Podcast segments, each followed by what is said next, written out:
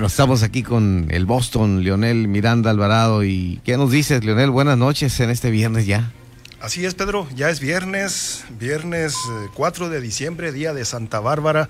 Y bueno, estamos ya terminando la semana 49 de este 2020 y nos vamos con la información deportiva. Claro que sí, bien, Leonel. Entonces vamos con esta información deportiva cuando son las 8 de la noche con 23 minutos. Un saludo cordial a todo el auditorio de Heraldo Radio La Paz 95.1.fm. Las semifinales en la Liga MX de Primera División ya están listas y se están jugando. Las Chivas del Guadalajara rescataron el empate ante León.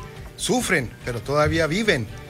El León tuvo herida a su presa y el banquete era suyo en el estadio Acrón, pero dejó vivir a las Chivas. El portero Rodolfo Cota, con su imprudente penalti y una falta inverosímil de Ángel Mena, así como un, un, posible penalti que no señaló el árbitro Marcos Ortiz por una mano en el área, estuvieron del lado rojiblanco. El empate 1-1 es favorable para los de León, sin embargo, quedó la sensación de que pudo terminar la serie desde antes. El partido de vuelta será este sábado.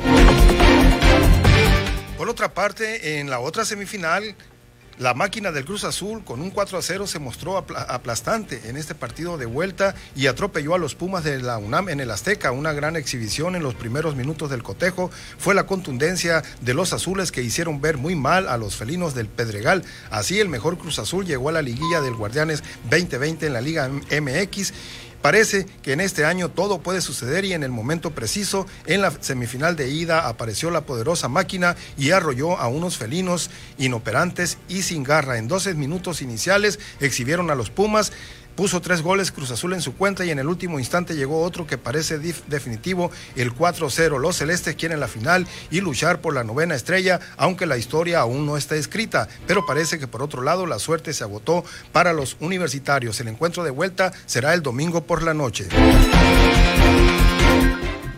Ahora hablemos de béisbol. Siete son los nuevos inmortales en el Salón de la Fama en el Rey de los Deportes en México. El jardinero Matías Coyote Carrillo obtuvo 52 votos de los 54 boletas que fueron válidas y encabezó las votaciones para ingresar al Salón de la Fama del Béisbol Mexicano, que en el año 2021 recibirá en sus instalaciones a estos siete nuevos inmortales. Carrillo todo un veterano en los eh, circuitos profesionales de México, en invernal y verano, también logró llegar a las grandes ligas. Superó al oaxaqueño Vinicio Castilla por ocho votos al terminar con 44 sufragios. El máximo jonronero de la Gran Carpa, Isidro Márquez con 40 votos, José Luis Borrego Sandoval con 30 y Eduardo Jiménez con 23, también se suman a, a los elegidos. En el renglón de veteranos, William Serrell, que jugó con Tampico y Nuevo Laredo, durante 10 campañas entre 1945 y 1957 fue el elegido. También hubo un cronista que ingresó y se trata del yucateco Jorge Melendres, quien con 22 puntos dominó a otros cuatro candidatos. Información deportiva estatal, en ciclismo, derivado de sus actuaciones sobresalientes en el reciente Campeonato Nacional de Pista celebrado en Aguascalientes, convocan a tres ciclistas subcalifornianos a la selección nacional. Yuli Paola Verdugo Osuna, Ricardo Peña Salas y Juan Carlos Ruiz Terán fueron convocados por la Federación Mexicana de Ciclismo para formar parte de la selección nacional que competirá del 11 al 13 de diciembre en un evento internacional de pista en Cali, Colombia, que permitirá a los atletas seguir mejorando su ranking con miras a las competencias del 2021.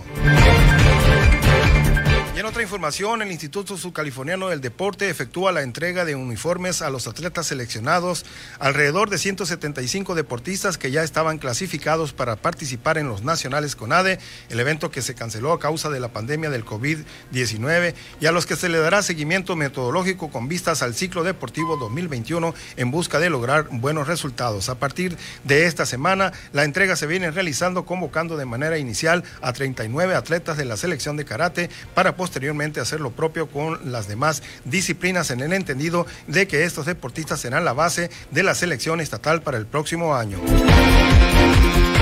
Finalmente, Invitan a un torneo de afiliación de ajedrez en línea. La Asociación de Ajedrez del Estado de Baja California Sur, en coordinación con la Federación Nacional de Ajedrez en México, está convocando a todos los ajedrecistas del Estado a participar en el torneo de afiliación 2021 que se jugará en la modalidad en línea los días 11 y 12 de diciembre. Este torneo virtual del deporte ciencia cumplirá con una doble finalidad Por un lado, es una oportunidad para que los jugadores tengan la oportunidad de enfrentarse a contrincantes de otros municipios y a su vez con la cuota de participación estarán garantizando su afiliación ante la FENAMAC como la Asociación Estatal eh, para el periodo 2021, lo que les daría el derecho a participar en los torneos nacionales. Las categorías que se contemplan serán sub 15, sub 14, sub 13 y libre. Pues así la información deportiva correspondiente a este viernes 4 de diciembre, terminando la semana número 49 del 2020. Un saludo cordial a todo el auditorio, en especial un saludo hasta allá, hasta Montreal, Canadá, que nos están escuchando